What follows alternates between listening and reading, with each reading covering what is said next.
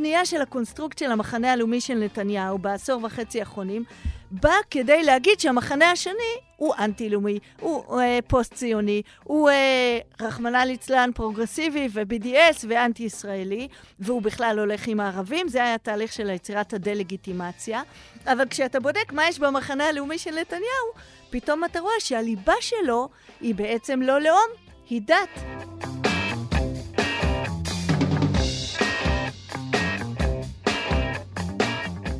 ברוכים הבאים למרקרים, פודקאסט סוף השבוע של TheMarker. ההזדמנות שלכם לקחת פסק זמן ממחזור החדשות היומיומי ולצלול איתנו לאירועים, לאנשים ובעיקר לרעיונות מאחורי החדשות. כאן באולפן איתכם כבדי שבוע, ענת ג'ורג'י וגיא רולניק. שמענו בפתיח את דוקטור גייל תלשיר, חוקרת מדע המדינה באוניברסיטה העברית, המתמחה בחקר אידיאולוגיות פוליטיות ומשברי הדמוקרטיה. שלום ענת. שלום גיא. איפה את מסתובבת השבוע? אני השבוע בנמל תל אביב, אבל אני עוד לא יכולה לחשוף פרטים. אנחנו נקרא על זה, אבל ביום שישי. הבא. ומה נקרא השבוע? נקרא השבוע על כך שהירקות הקטנטנים, המיני והבייבי, עולים פי 3 מהירקות הרגילים. הם טעימים יותר, או שזה סתם גימיק שיווקי? יש מי שאומר שהם יותר מתוקים ויותר מרוכזים. אני מודה שאני מאוד אוהבת לאכול אותם, בגלל שזה בעיקר נוח, ואתה יכול ככה לנשנש בלי נקיפות מצפון קלוריים. הבנתי, אז את משלמת פי 3.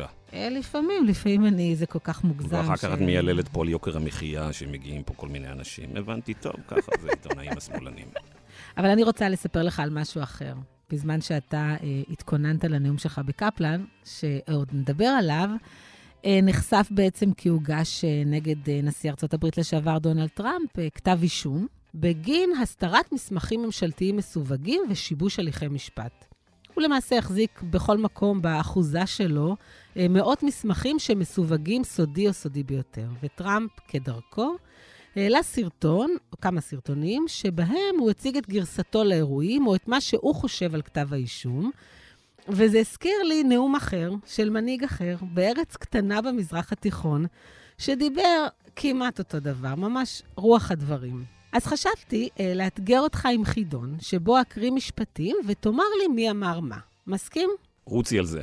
דן, תן לנו בבקשה מוזיקה של חידונים, והנה מתחילים. לא היה כלום כי אין כלום? ביבי. אני חף מפשע? טראמפ. הם פתחו בצד מחשפות ומנסים לעצור את המפלגה שלנו? טראמפ. הם לא מקבלים את רצון הבחירות ומנסים לסכל את רצונם?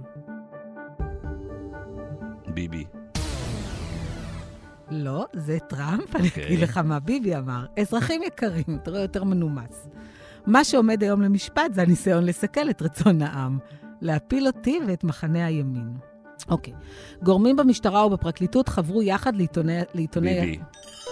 רגע, לא סיימתי. אבל גורמים במשטרה ובפרקליטות חברו יחד, אבל זה ביבי מיד, לא צריך לסיים. טוב, זה יהיה לך קל. וגיא, עברת אותו בהצלחה. יפה. בוא נדבר עכשיו על הנאום שלך בקפלן. פחות מעניין הנאום, מה שיותר... חשוב כרגע זה לדבר מה קורה בקפלן, אז באמת ביום שבת דיברתי בקפלן, נתחיל עם המספרים, מתחושה שלי, כן, הייתי שם במרץ, לדעתי פחות או יותר זה ירד בחצי, אבל זה מספר האנשים, אבל זה נראה לי טבעי והגיוני אחרי 23 שבועות, אבל אם בחידונים עסקינן, אז יש לי שאלה אלייך, מה שהפתיע אותי זה שבדברים שאמרתי בקפלן דיברתי על 3 או 4 נושאים, אבל היה רק נושא אחד בו ראיתי תגובה חריגה של הקהל, וזה גם מה שאחר כך הסתובב ברשתות החברתיות. אני אגיד לך, זה לא היה ביבי, לא יריב לוין, לא קהלת וגם לא סמוטריץ'. קל, זה היה ערוץ 14. נכון מאוד. אז ברגע שאמרתי ערוץ 14. האמת שידעתי כבר שהתחלת את השאלה, אבל אני הייתי מנומסת. אבל היית מנומסת, ברור. ונתתי לך, כמו הבדל בין ביבי וטראמפ. ברור, זה עניין מגדרי. וכן, אנחנו נדבר עם האורחת שלנו היום בעיקר על ההפיכה המשטרית, אבל יש לה גם דעות מאוד נחרצות על הסיפור של חלקה של התקשורת וההפיכה המשטרית. אז היא כבר באולפן, ואנחנו מיד מתחילים.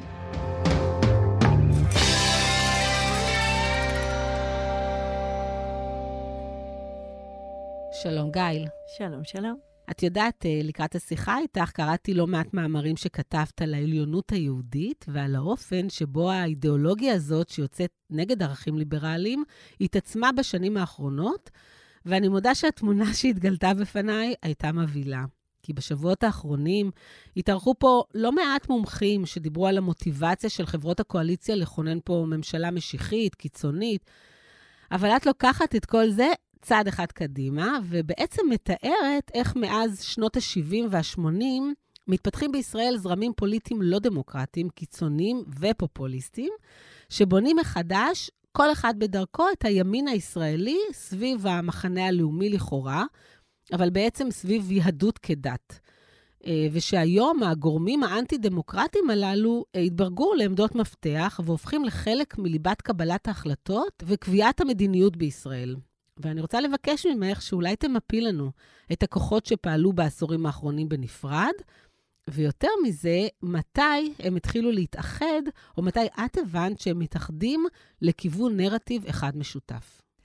אז תראו, זה רגע נורא נדיר בחיים של חוקרת, שדבר שאתה עושה, נדמה לי 5 שנים עובדת על הספר הזה, שבעברית יקרא יהודוקרטיה, אבל בינתיים הוא רק יצא באנגלית, ונקרא The Netanyahu Era, שלטון נתניהו, כי האמריקאים אמרו ש-Judocracy זה לא מושג, אז נשמור אותו להוצאה בעברית, אם יגיע לזה מימון. אולי נתניהו פשוט זה יותר מוכר מאשר ג'ודוקרסי.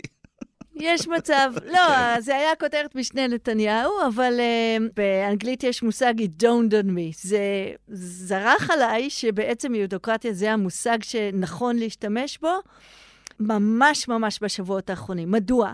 כי כל הפרויקט של 5 שנים של להסתכל על עידן נתניהו, ובעיקר מ-2009 ואילך על החזרה שלו, בעצם היצירה, יצירת הפאר של נתניהו, זה מה שנקרא מחנה הלאומי. איך אתה בונה מחדש? תראו, אנחנו פוליטולוגים. פוליטולוגים מסתכלים על המערכת המפלגתית ואומרים, באופן הגיוני, רוב המצביעים נמצאים במרכז, ואם אתה ימין ואם אתה שמאל, אתה תמיד מושך למרכז, כי שם רוב הקולות. מה שנתניהו עשה, וטראמפ, אפרופו הפתיחה, וגם אורבן ובולסונרו ואחרים, זה לקחו מפלגת ימין, שהיא ימין מתון, ומשכו אותה לקצה של הימין הקיצוני. איך יש שם קולות? איך הם ניצחו?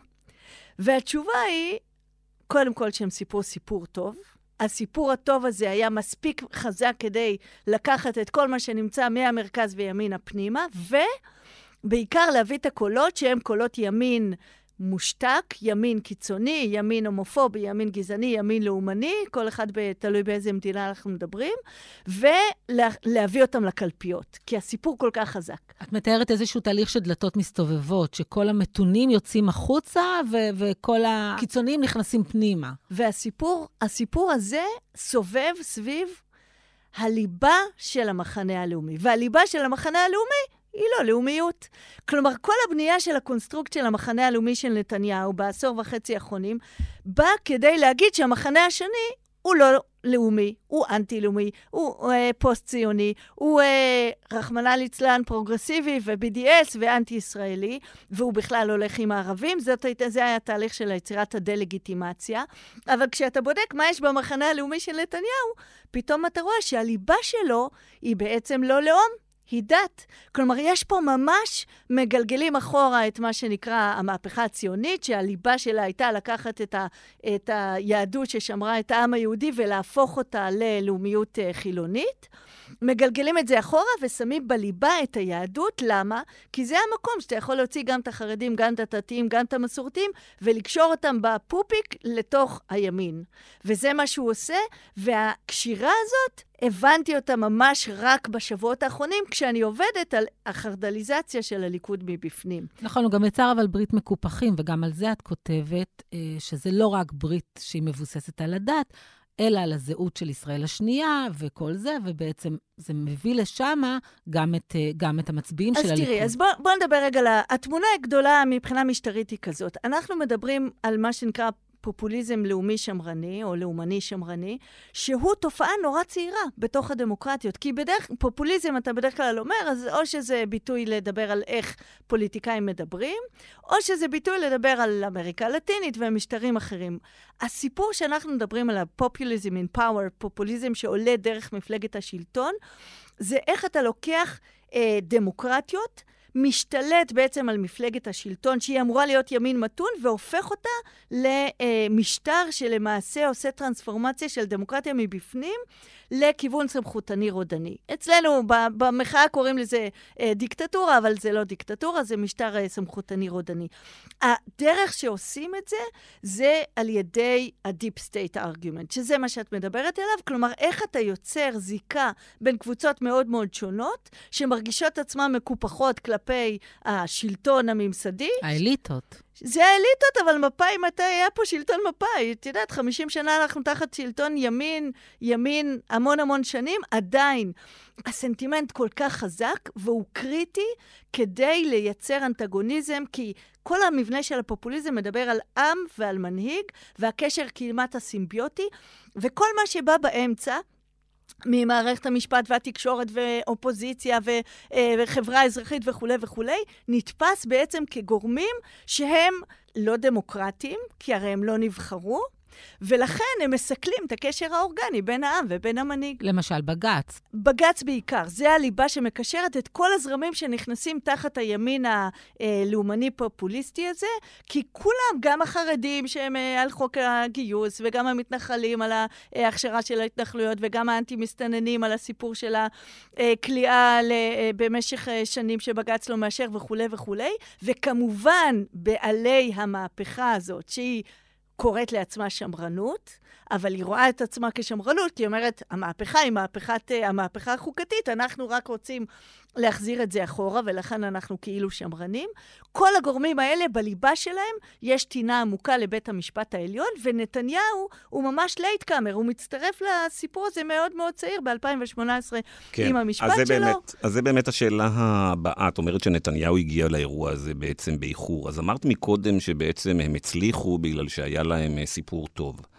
והשאלה שלי היא מי מספר את הסיפור הזה? האם זה נתניהו מוביל את הסיפור הזה, או שנתניהו רוכב על הסיפור הזה? ובעצם שאת מסתכלת על ה-20, 30, 40 שנים האחרונות, שהליכוד הופך ממפלגה שיש בה ציר מרכזי של דמוקרטים וליברליים, והם מוחלפים בהדרגה על ידי פופוליסטים, מתנחלים, משיחיים, ולאחרונה גם חרדים, האם זה מעשה ידיו של נתניהו, או שנתניהו בעצם רוכב על סנטימנטים שבאו ממקומות יותר קיצוניים? נדבר רגע נתניהו, ואז נראה את סוכני השינוי היותר עמוקים שבעצם הובילו את זה. תראה, נתניהו זה שלושה צמתים. 96, פינקלשטיין עם הסקר המפורסם, מה אתה מרגיש יותר, יהודי או ישראלי, עדיין הימין-שמאל בתקופה הזאת הוא מדיני-ביטחוני.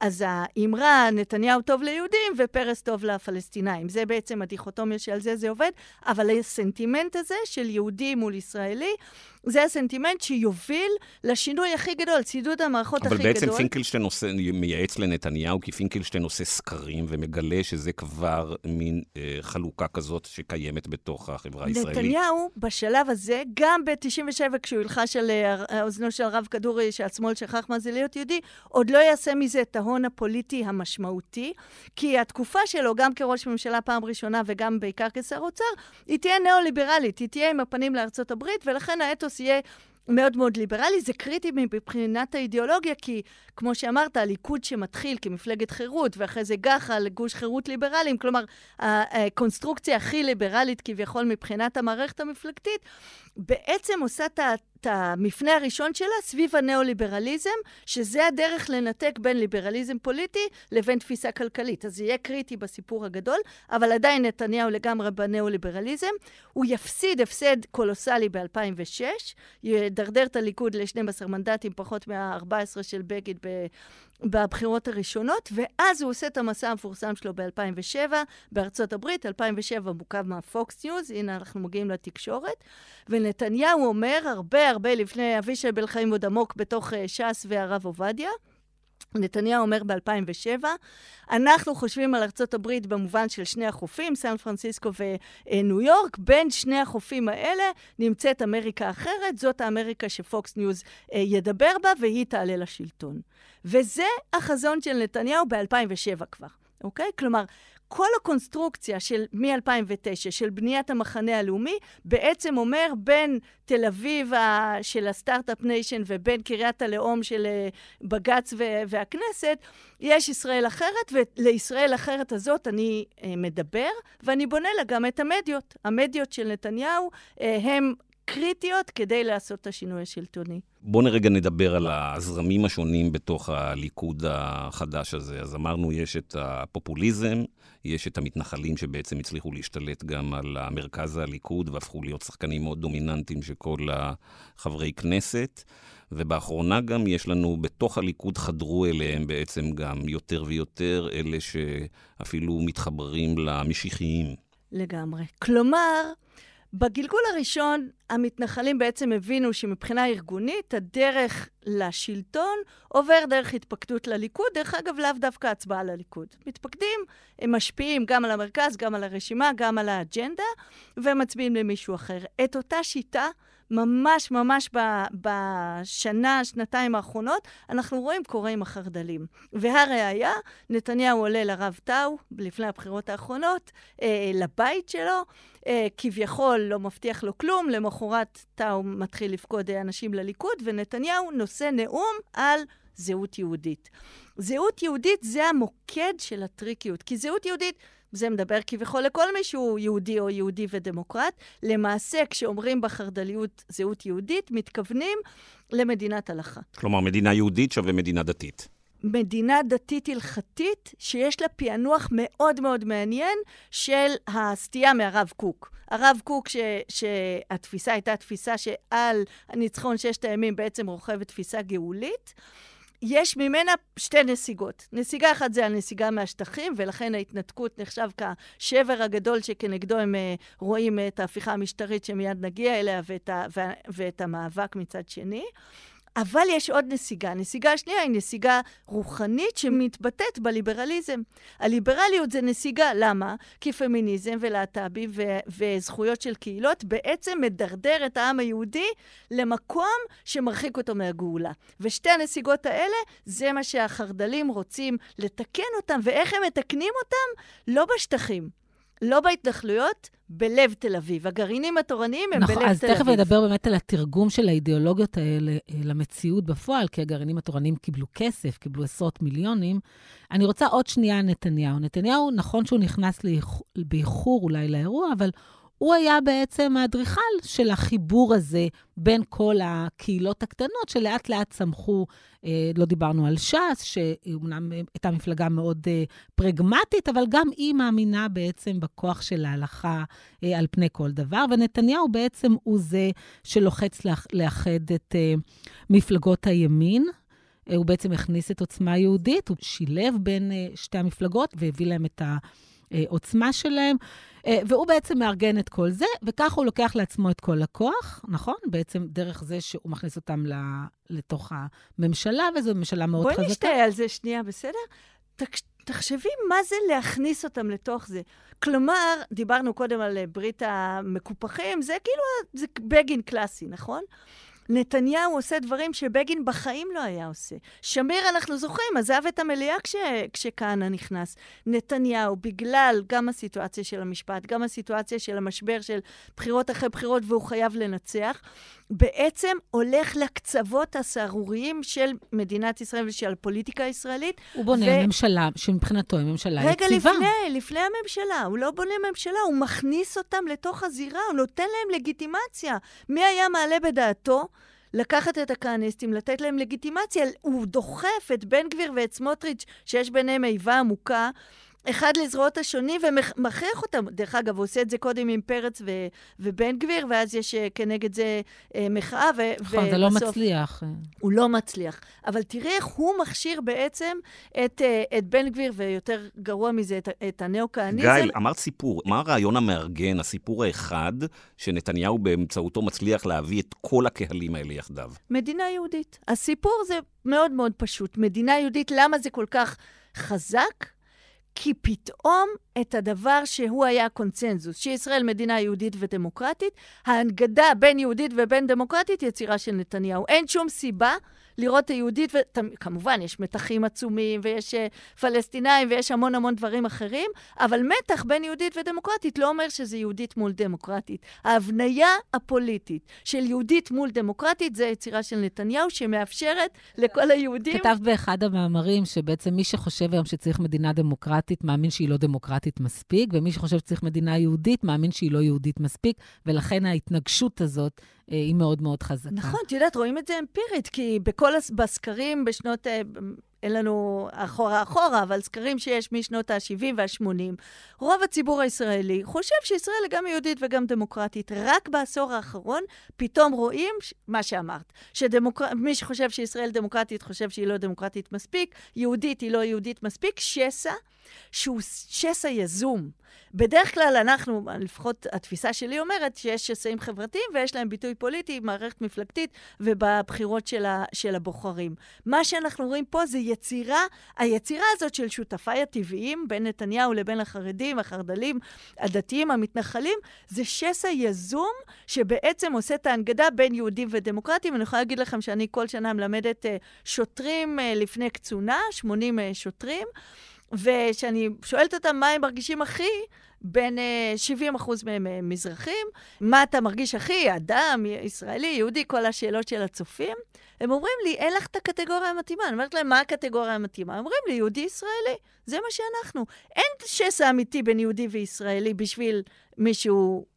אין מתח מובנה, למתח שיצרו אותו. והנה, בדיוק. יצרו את זה. היצירה היא יצירה של השסע הזה בין יהודית ודמוקרטית. אני רוצה רק עוד שאלה אחת, לפני שנגיע לדרכים שבהם, ובעצם האידיאולוגיה הזאת מתורגמת למעשים. אנחנו רואים את זה בתקציב האחרון. הרבה מאוד כסף מועבר לגרעינים תורניים כדי להקים סוג של האחזות בלב יישובים חילונים, לבתי הספר הדתיים, להנחלת המורשת הזהות היהודית, בבתי הספר החילונים. זאת אומרת, זה גם מתחיל להיות מתורגם לפעולות בשטח. זה לא נשאר ברמה האידיאולוגית. לא, זה כבר פעולות בשטח הרבה זמן. עכשיו זה הולך, מתחיל להיות עם כסף גדול. ואגב, זה לא עשרות מיליונים, אורית סטרוק קיבלה 2 מיליארד.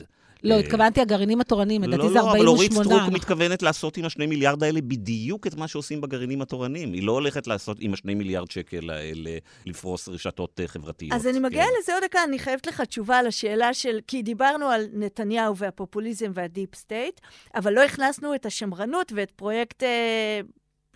קרן תקווה, קהלת, אם תרצו, כי זה בעצם מה שעושה את החיבור. אמרנו קודם, רק תסגור את הסיפורים, כן, הסיפור היה שהליכוד היא בכלל מפלגה ליברלית, לאומית ליברלית בתפיסתה, נתניהו, את הליברליזם נפטר ממנו דרך הנאו-ליברליזם, ואת הלאומית, במובן הלאומית-דמוקרטית, בעצם הרעיון של היבוא של הקטגוריות של שמרנים הוא ליברלי, שפורום קהלת ובנט ושקד, דרך אגב, יבאו מארצות הברית יחד עם נתניהו, זה מה שמאפשר להגיד, שופטי בית המשפט העליון, הם כולם ליברלים, אז הם כולם שמאלנים. הרי הליכוד היה כולו ליברלי, אז הליכוד שמאלני, אז זה הנדידה החוצה של הליברלים מהליכוד. אז בוא נדבר רגע על קרן תקווה ופורום קהלת, שני גופים שממומנים על ידי מיליארדרים אמריקאים, חלקם נאו-ליברלים, חלקם ליברטריאנים. איך מצליחים לקחת את הסיפור היהודי, ופתאום להפוך אותו לסיפור של אמריקאי לחלוטין, כי רק באמריקה יש כמויות כאלה גדולות של ליברטריאנים ונאו-ליברלים. איך מצליחים תוך 15 שנה למכור לחרדלים ולחרדים ולליכודניקים רעיונות שבאים, אני לא יודע, מאמריקה, מקייטו אינסטיטיוט ואמריקן אנטרפרייז אינסטיטיוט ומנהטן אינסטיטיוט וכל הדברים האלה, שלא היה להם אחיזה אידיאולוגית אמיתית בישראל מעולם.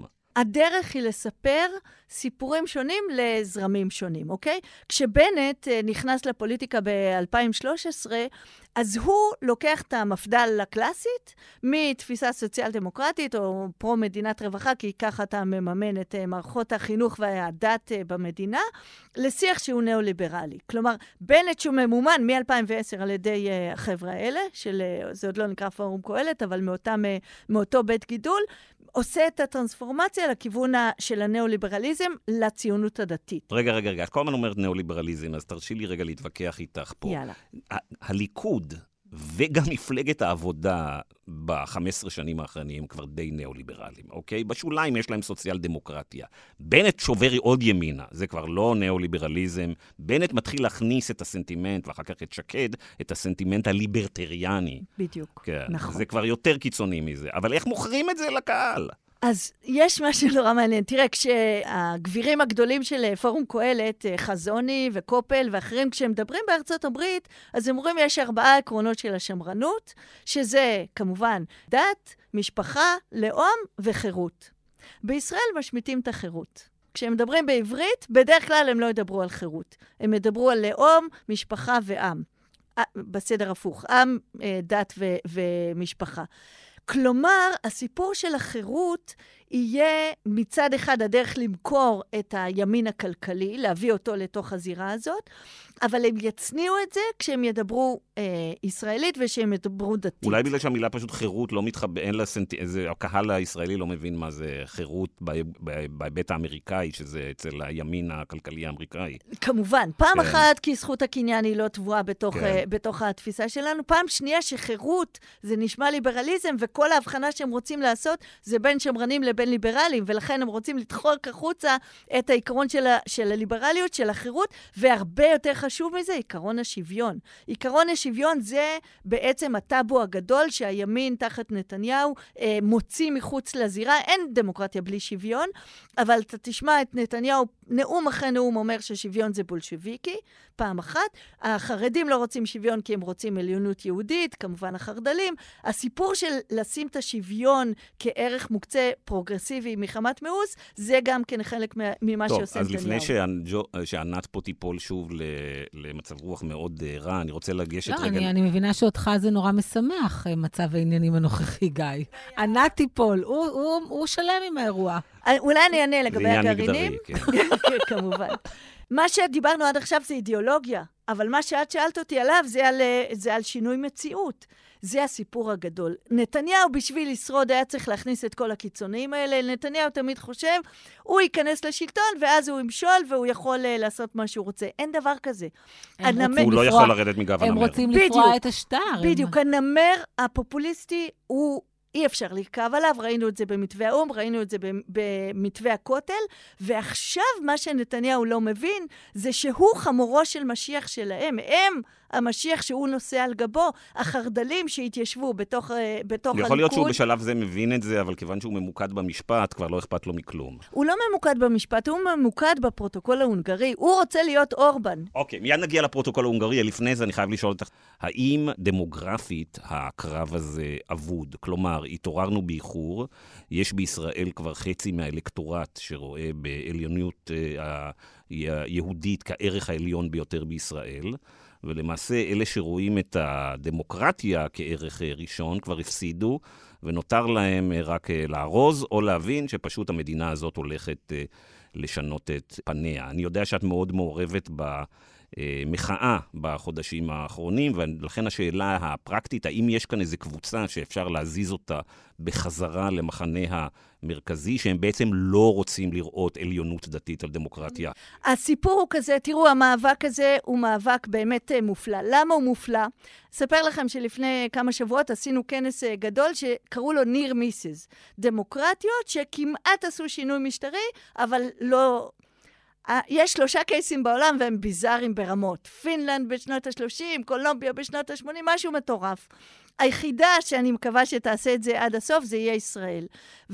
והמקום שבו המאבק בעצם במאות אלפים הלך עם האג'נדה הדמוקרטית, וא' הביא לעצירת החקיקה, וב' שם כיד את ביצור כללי המשחק הדמוקרטיים, זה המקום שאנחנו נמצאים, זה לא קרה בשום מדינה אחרת, וזה הקרב הבלימה והשחיקה וההתשה עדיין לפנינו. לא, זה לא מה שאמרתי. יכול לי, האם הם כבר קנו את הסיפור הזה, התחברו לסיפור הזה? התשובה היא לגמרי לא. למה? כפייה דתית מטריד לא רק את החילונים הליברליים בתל אביב, מטריד מאוד מאוד את המסורתיים. כי כל התפיסה של המסורתיות זה שהם, כל אחד קובע לעצמו איפה הוא כן ולא, כן לא הולך למשחק כדורגל בשבת וכן מהשן, אבל כן נמצא סביב הקידוש ושולחן השבת. כלומר, כפייה דתית זה לא משהו שהמסורתיים רוצים, ודבר נוסף, זה שאם אנחנו מסתכלים על דפוסי הצבעה, נניח מסורתיים, כי זה כאילו הבית של הימין והבית של הליכוד, איפה אנחנו רואים שיש הצבעה של המסורתיים לימין? בפריפריה שהיא סוציו-אקונומית נמוכה, אוקיי? ושם הם מצביעים ליכוד ושס. אבל איפה למי מצביעים המסורתיים והמזרחים שהם גרים בתל אביב או בחיפה או בקריית אתא? הם מצביעים חצי למרכז, חצי לימין.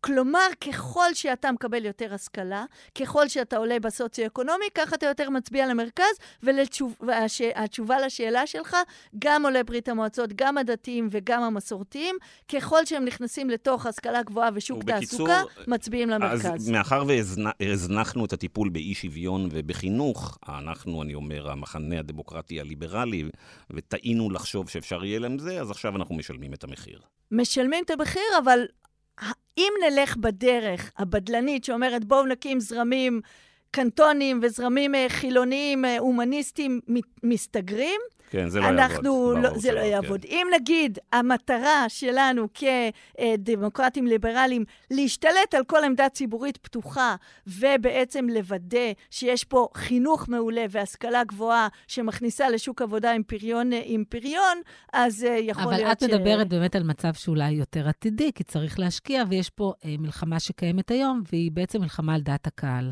והדרך לנצח במלחמה הזאת היא באמצעות שליטה, באמצעים שדרכם אפשר להעביר את המסרים, כל אחד בצד שלו. ואנחנו מדברים על התקשורת, גם על התקשורת וגם על הרשתות החברתיות. ואת בעצם כותבת במאמרים שלך, שלתקשורת יש תפקיד מאוד משמעותי. התקשורת המגויסת יש תפקיד מאוד משמעותי, ושנתניהו באמצעות סוכנים, למעשה מצליח להשתלט על דעת הקהל. אז בואי תרחיבי בזה. את כתבת בינואר מאמר בהארץ, שבו אמרת שלמעשה... נתניהו הצליח באמצעות התקשורת לשכנע את הבייס שלו שהוא שונא את בית המשפט העליון. אז נגיד את זה ככה. מוכרים לנו כאילו הציבור הישראלי ירד האמון שלו בבית המשפט העליון ולכן צריך רפורמה, נכון? זה כאילו השיח. מה המספרים האמיתיים מראים? שאם מסתכלים על הזיהוי העצמי הפוליטי של האנשים, ב-2020 השמאל 85% תמיכה בבית המשפט העליון, המרכז 70%, הימין 38%. שנה אחרי זה, הימין מדרדר מ-38% ל-26% בלבד, שיש להם אמון בבית המשפט העליון. מה קרה בשנה הזאת? בשנה הזאת הסתכלו על הגרף עלייה של ערוץ 14 וגלי ישראל וכו' וכו'. מה שקרה זה שמי ששומע מדיות ביביסטיות, ולכן מה שנמצא בשיח שלנו, שכל הזמן אומרים, פתאום מכרו לנו בבחירות, הליכוד מחר יוקר מחיה ומשילות. לא. זה אומר שלא שמעתם ערוץ 14, ולא שמעתם גלי ישראל. מי ששמע את הערוצים האלה קיבל רק רפורמה משפטית, מהבוקר עד הלילה. אני תכף אגיד לך, בשנה הזאת אני האזנתי הרבה למדיה הביביסטית, ויש לי פה איזה רינקל, איזה שינוי. לפני שאנחנו נגיע לעניין הזה, אני רוצה לשאול שאלה כללית על התקשורת. בשנת 2017 את הקמת קבוצת מחקר בנושא מה שקראת הון אנושי בדמוקרטיה. מה לדעתך תפקיד התקשורת בטיפוח ההון האנושי הנדרש לדמוקרטיה? איזה סוג של תקשורת אנחנו צריכים כדי שיהיה הון אנושי שמתאים לדמוקרטיה? הקרב הוא על השידור הציבורי, זה הקרב, אוקיי? אם הולכים למודל האמריקאי, שגם נתניהו וגם בנט וגם גורמים אחרים מושכים אליהם מאוד מאוד חזק, זה אומר שאתה חי בתוך חדר הדהוד. אתה או מקבל מדיה ימין או שמאל, ואתה חי בפנים, אין דיאלוג. הקרב הוא על השידור הציבורי, אם השידור הציבורי נשאר בישראל, במובן לזה שיש לך את שני הצדדים, ויש לך את הוויכוח האידיאולוגי בתוך השידור הציבורי, זה אומר שיש עוד סיכוי בעצם לייצר... כן, אבל גם בשידור הציבורי יכולים להיות כל מיני סוגים של עיתונות. אז אני שואל, אני מבין שאת טוענת שעיתונות של ממש יכולה להיות רק בשידור ציבורי. תכף נדבר על הטענה הזאת. אבל קודם כל, לפני זה, אני רוצה להבין איזה עיתונות את רוצה לראות בתוך השידור הציבורי. עיתונות אנחנו כוללים טלוויזיה בפנים? בוודאי. מצוין. אז תראה את ההבדל בין הערוצים המסחריים. היה בכנס אלת לפני, לדעתי זה היה 2 או 3, מושב כנס העיתונות, שבו דיברו האורחים המרכזיים, שערוץ 12 ו-13, והם סיפרו איך הם מכריחים, אנשים כמו עמית סגל ואחרים, לשים את העמדות הפוליטיות שלהם. למה? כי זה מוכר, אוקיי? אז הסיפור שעיתונאי חייב להגיד את העמדה שלו כדי שהפייט תהיה פייט פרסונלי. להביא קליקינג ורייטינג. זה מה ש... כן. תראו, אנחנו בחברה מקוטבת. זה לא סתם שאנחנו במשבר של הפיכה משטרית. החברה היא מקוטבת, ובחברה מאוד מקוטבת, אם המדיות ימשיכו להיות מדיות נפרדות, שלא יאפשרו בעצם שיח, וגם לא יעשו את המקום שבו אתה מבין מה הזוי ומה לא הזוי. כלומר, להגיד שאתה צריך להביא ייצוג אותו דבר למישהו בעד דמוקרטיה ומישהו נגד דמוקרטיה, זה חלק מהאשליה של איזון. תראי, גייל, את לא חוקרת תקשורת, אלא חוקרת מדע המדינה, אבל אני עדיין רוצה לחודד. את מדברת כל הזמן על העמדות הפוליטיות של העיתונאים, אבל יש גם את העניין של העיתונות כפרופסיה. למה אתה נאמן בסופו של דבר? מה מגדיר אותך כעיתונאי? האם יש איזה כללי אתיקה שאתה עובד עבורם? האם אתה במקביל להיותך עיתונאי גם לוקח כסף מגופים שאתה מסקר? האם אתה גם מקורב לאיזה פוליטיקאי? בספר שלי, בספר של TheMarker, בספר של ענת, זאת לא עיתונות. יש כאן משהו יותר עמוק מהשאלה האם העיתונאי הוא ימני או שמאלני, והאם הוא נותן ביטוי לעמדות האלה. מסכימה לגמרי, ואני חושבת שחלק מהסיפור זה בית הגידול של העיתונאים. אז עכשיו אני חוזר למה שאמרת, ועכשיו בתקשורת אני טיפה מכיר את המספרים, בסקרים פוליטיים פחות, ואמרת שמה ששינה זה גלי ישראל וערוץ 14. לא, אמרתי שזה חלק מהשינוי. אז אני רוצה דווקא להציג גישה קצת אחרת, כמי שעוקב אחרי כל הערוצים. קודם כל, בתוך ערוצים 12 ו-13, הייתה במה גדלה והולכת לאותם אנשים שהתחילו לדבר על זה שבעצם בית המשפט העליון והפרקליטות הם אויבי העם. בערוץ 12 ראינו שפתאום היה פאנל ביום שישי שהיה פאנל של ביביסטים כאלה, כלומר לא של עיתונאים אלא של ביביסטים, היה ביסמוט וכמובן עמית סגל הפך ליותר ויותר לעומתי בעניינים האלה, בערוץ 13 שתופעת אבישי בן חיים, וגם תופעת הילה חסון. אבל, שאת אמרת את המספרים פה בין 2020 ל-2021, שראיתי את המספרים, אז תראי, יצא לי דבר מוזר, ובתקופה הזאת, מאחר והייתי לוקח את הבת שלי מהבסיס שלה בצבא כמעט מדי ערב, הייתי מקשיב לגלי צהל, ליומן הערב, בדבר שעד אותו דבר לא עשיתי. ומדי ערב כמעט היה אדם בשם יעקב ברדוגו, שהיה לוקח בין 5 דקות מהשידור לבין 15 דקות מהשידור, להסית נגד בית המשפט העליון. ולמה אני אומר את זה? כי לגלי צהל בערב יש 250,000 מאזינים, שזה דרמטית יותר ממה שהיה לגלי ישראל, שהיו אז עדיין ערוץ שולי, ולערוץ 14 שכל העלייה ברייטינג שלו הייתה. כלומר, אנחנו ראינו שהשידור הציבורי, לא השידור הטייקוניסטי של מירל שבילי, וגלי ישראל אפילו אני לא יודע למי זה שייך, השידור הציבורי, גלי צהל הובילו בעצם את הרס העיתונות הישראלית ואת השיפט הזה. תיקח את המודל ההונגרי והפולני, יש 2 מודלים של איך הורסים שידור ציבורי, אוקיי? אחד זה המודל ההונגרי שאומר, את רוצה בעלי הון שישדרו את האג'נדה שלך כמנהיגה. צריכה בעלי הון שתלויים בשלטון. רק את החברים שלו. דרך אגב, אם אתם מקשיבים טוב לבן של נתניהו, אז הוא אומר את זה כמעט בכל במה, הוא אומר, חייבים לסגור את כל השידור הציבורי, למה?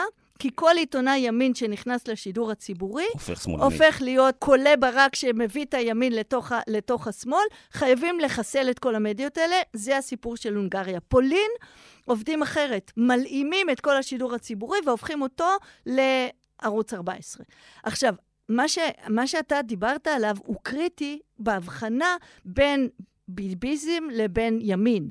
שים לב שערוץ 14 לא נתן פעם אחת ראיון לבנט או לשקד, אוקיי?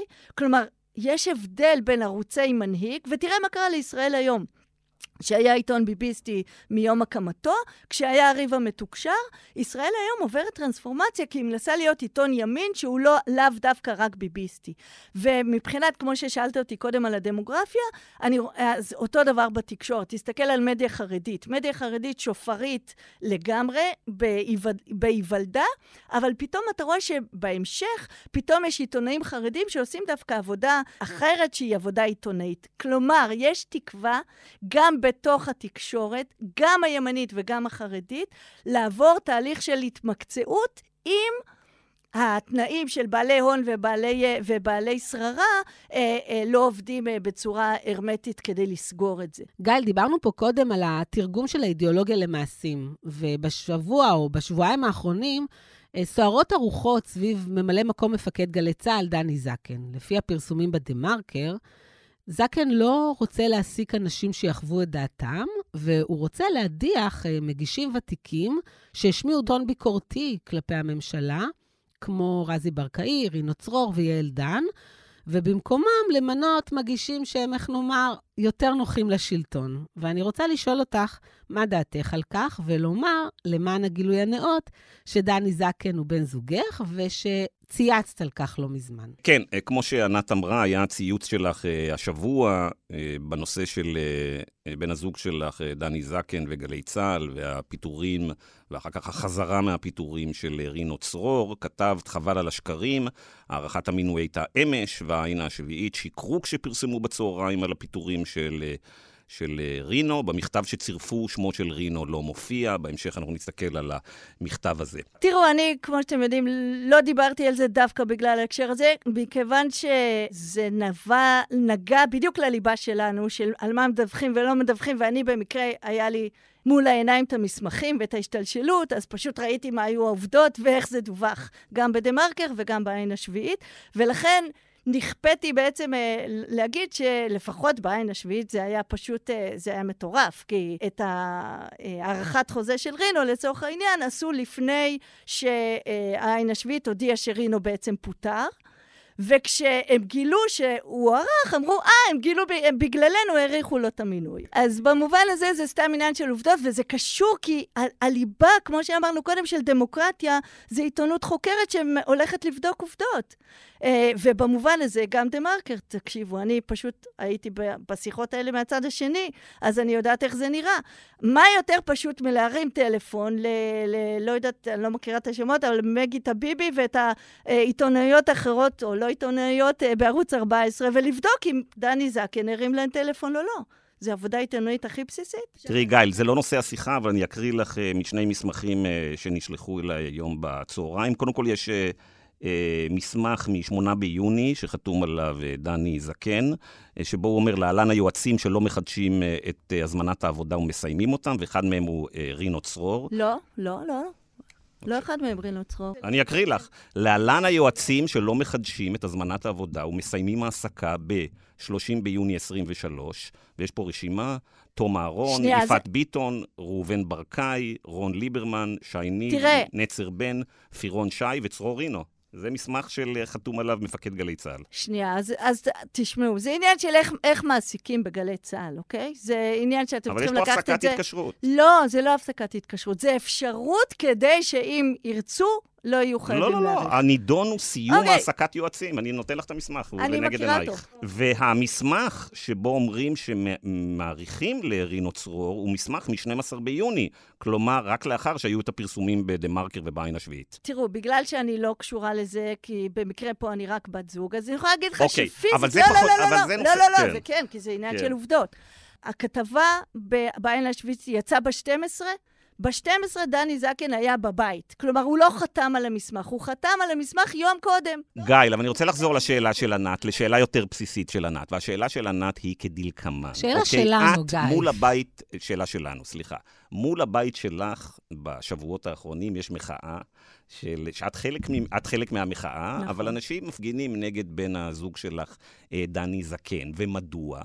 בגלל שדני זקן נמצא היום בגלי צהל, גוף שאפילו אליבא למה שאת אומרת, גלי צהל בעצם הפכו להיות חלק מהמכשיר של נתניהו, ולא רק זאת אך זאת, אלא בן הזוג שלך במשך זמן רב הגיש ביחד תוכנית עם אותו ברדוגו, שהוא נחשב על ידי המחאה ועל ידי רבים שחוקרים תקשורת לאחד הכוחות המרעילים ביותר בתקשורת. אז כאילו, אז בן הזוג שלך יושב עם האיש הזה באולפן וקצת מנרמל אותו. עכשיו, לא הייתי שואלת אותך שאלה, אלמלא היית קופצת לתוך הדיון הזה. אין לי שום בעיה. תראה, איפה שהוא ישב ונרמל אותו, אוקיי, לטענתך, זה בגלי ישראל. נכון. הבן זוג שלי, מה לעשות? 30 שנה עיתונאי, יש לו ג'וק של עיתונות מקצועית. הוא חושב, כמו שאמרתי לכם קודם על ישראל היום ועל החרדים, שאפשר לקחת מדיות ולהפוך אותם... את מסכימה עם הגישה הזאת? אני... חלוקה על בן הזוג שלי בהמון, המון... תראה, בספר שלי, שנייה. שאני שואל אותך, כמי שכותבת את המסמך של הון אנושי בדמוקרטיה, הייתי באה אלייך כמומחית למדע המדינה, והייתי אומרת לך, האם אנחנו כעיתונאים יכולים לשבת באולפנים ובמערכות החדשות שלנו עם אנשים מסוגו של ברדוגו, או שבעצם אנחנו... מכרסמים בפרופסיה העיתונאית שמכרסמת בדמוקרטיה? ומה אומר על זה... מה אומרת על זה גייל? אני אגיד לך מה אני אומרת, קודם נראה מה דני זקן אומר. דני זקן אומר, יש קוד אתי, בקוד האתי של ה-BBC, כן? עושים הבחנה בין עיתונאים מקצועיים לבין דעתנים, אוקיי? זאת ההבחנה שהוא מנסה להביא, דרך אגב, הבחנה שונה מגלית, למה הוא משנה את הקוד האתי? אבל הוא לא דעתן, יעקב ברדוגו. יעקב ברדוגו הוא איש עסקים המקורב לנתניהו, הוא בכלל לא דעתן. דעתן זה אדם שאומר, תראו, אני שמאלני או ימני, ואני מביא את הדעות השמאלנים שלי. לא, האיש הוא מאחר של הון שלטון עיתון. הוא בכלל לא איש דעתנות. דעתנות זה דבר שקיים בכל התקשורת, סופר לגיטימי. ברדוגו הוא אדם שחותר תחת המושג עיתונאי. תראה, ההבחנה, אני כן חושבת שהיא הבחנה חשובה, בין המפקדת הקודמת הממלאת מקום, לממלא מקום של עכשיו, זה איפה אתה שם את הפרשנים, אוקיי? היא שמה את הפרשנים בדעתנים, אוקיי? מבחינת איך שאני רואה את זה, וגם מבחינת מה שתהילה אלטשולר מובילה בקוד האתי, עיתונאים מקצועיים זה גם כתבים, גם שדרים וגם פרשנים, פעם אחת. בצד השני יש פובליציסטים. גייל, האם לדעתך יעקב ברדוגו צריך להיות חלק בחדרי החדשות בבול? תודה רבה. אבל לא, אבל זה כן חשוב להסביר, כי זה לא היוזמה. היוזמה היא לא להביא אותו. ולמה אסור שברדוגו יהיה באולפנים? קודם כל אסור לו להיות בגלץ, כי איך הוא דיבר על הרמטכ"ל ועל הטייסים ועל שר הביטחון, זה לא עמדות שבגללם אפשר להכניס בן אדם כזה לגלץ מבחינת איך שאני רואה את זה, אוקיי? זה קודם כל. ופה את חלוקה עם בן זוגך? לא, אני בכלל לא חלוקה עליו. למה? כי מי שהנחה אותו לעשות את הניסיון הזה למשא ומתן, זה הפרקליטות. הפרקליטות יכולה לקבוע הנורמות העיתונאיות? היא לא יכולה לקבוע, אבל יש תביעה של ברדוגו נגד משרד הביטחון ונגד גלץ, והקונטקסט של הדיון הזה הוא בפשרה ביניהם, בגלל החשש שיהיו השלכות רוחב לסיפור הזה של התביעה. לשיטתך ברדוגו לא עשה לובי למינוי של דני בגלץ? עשה לובי, אני מניחה, אבל תמיד יש לובי, כי המפקד של גלץ, תסתכל על כל המפקדים הקודמים. כולם עשו לובי. כולם עשו לובי. אבל הם לא נשואים לגייל תלשיר, שרוצה לתקן את הדמוקרטיה הישראלית. כמובן, אני במאבק יום ולילה מול ממלא מקום זה, אבל את הסיפור של קוד אתי ושל עיתונות מקצועית ושידור ציבורי, אנחנו פה משותפים בהמון המון המון דברים חלוקים. אני כן רוצה להגיד משהו על ההפיכה המשטרית בהקשר הזה. הפיכה משטרית בהונגריה, בפולין, במקומות אחרים, המקום שהיא נעצרת זה לא רק שזה מגיע מהשמאל, זה כשהימין קם ואומר, אנחנו נגד הפיכה משטרית, אנחנו רוצים משטר דמוקרטי, ואנחנו רוצים ימין שהוא ליברלי, אוקיי? וזה מה שלא מבינים כאן, שהימין המתון הוא זה שצריך לעמוד כנגד... הוא הגיים צ'יינג'ר בעצם. הוא הגיים צ'יינג'ר, ולכן הגנה... אבל בשביל שהוא יהיה הגיים צ'יינג'ר, הוא צריך שהמציאות... כפי שהיא, הרחבה תהיה מולו. ובעצם זה תלוי איזה ערוץ תקשורת אתה צורך. כי אם אתה צורך ערוץ 14, אתה רואה מציאות מאוד מסוימת. גם ב-12 ו-13 יש לא מעט מזה. ב-12 ו-13, אבל יש גם מהצד השני, גיא. וזה את חושבת עיתונות טובה? לא, אני לא מדברת אם זה עיתונות טובה או לא. אני אומרת למה אתה... אני חושב שעיתונות צריכה לחתור לאמת, ולכל דבר, שנייה אחת, ענת, לכל דבר יש לא שני צדדים, אוקיי? הרעיון שלכל דבר יש שני צדדים הוא שגוי. אבל זה לא מה שאני אומרת. יש הרבה צדדים, ויש גם להבדיל בין שקר ואמת. ברור, גיא, אין שאלה. אבל אם אתה רוצה לשנות את דעת הקהל, אז אני אומרת שיש פה ערוצים שלא מראים בכלל משהו אחר. לא שאלה שמראים גם וגם. אני חושב שדווקא ערוצים 12 ו-13, שהם נותנים יותר ויותר קולות לברדוגויים של העולם, משפיעים על סדר היום בישראל ועל התפיסות של הציבור יותר מערוץ 14, כי ערוץ 14 מראש אנשים יודעים מי הוא ומה הוא. אבל גיא, אתה לא מבין את הכוח... ואגב, הוא עלה לרייטינג שלו רק בארבעה חודשים האחרונים. בסדר, אבל הכוח שלו עולה. לא, אתה מאוד מבין. ענת, אנחנו מדברים על הפוקס-ניוזציה של העיתונות בישראל פה באולפן 3 שנים. אז מי שרואה ערוץ 14 חי ביקום אחר. נכון, אז זה קשור לא רק לחיפוש אמת, אלא גם לפייק ניוז, וגם לאיך אתה בונה נרטיב, וגם תשימו לב שראש הממשלה לא התראיין במדיה שהיא לא או משרתת או מדיה ישירה במשך שנים ארוכות. כלומר, הסיפור... לרוע מזלו אנחנו מבינים אנגלית, ולכן שהוא התראיין. לא, לא, לא, לא, לא. אנחנו מבינים אנגלית, ולכן תשימי לב שהדמות של נתניהו שמשווק באנגלית, זה ניאו-ליברל ובעד הסכמי אברהם, זה מזמן לא הדמות של נתניהו שחותר לפרוטוקול ההונגרי. אנחנו צריכים לסיים, נשאל שאלה לסיום, אז תספרי לנו, קחי אותנו לשיחות במטבח בבית, איך זה מתנהל? על סכינים. גאל תלשיר האמיצה שהגיעה לאולפן בשיא האקשן סביב בן זוגה ולוקחת חלק משמעותי במחאה נגד ההפיכה המשטרית. תודה רבה שהגעת אלינו היום. בשמחה, תודה לך.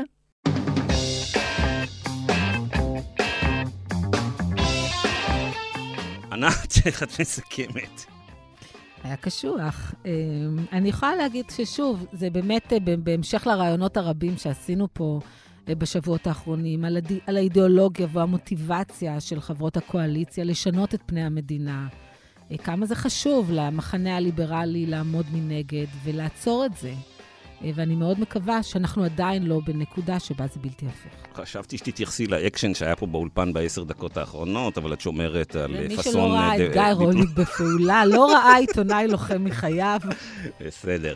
אז ביקשנו את התגובה של העין השביעית, שוקי טאוסי גורך העין השביעית, מסר לנו, אנחנו בעין השביעית, חושפים איך דני זקן פועל, ממש מכניסתו לתפקיד, ממלא מקום מפקד גלי צהל, על מנת לשרת את נתניהו, לחבל בסיקור המחאה נגד ההפיכה המשטרית, לפטר עיתונאים ביקורתיים ולעצר את צעדיהם, ולהביא לתחנה עיתונאים שישרתו את השלטון, ובראשם חברו הקרוב יעקב ברדוגו. לאחרונה פרסמנו מסמך פנימי בחתימתו של זקן שהורה על סיום העסקתם של עיתונאים בולטים בתחנה.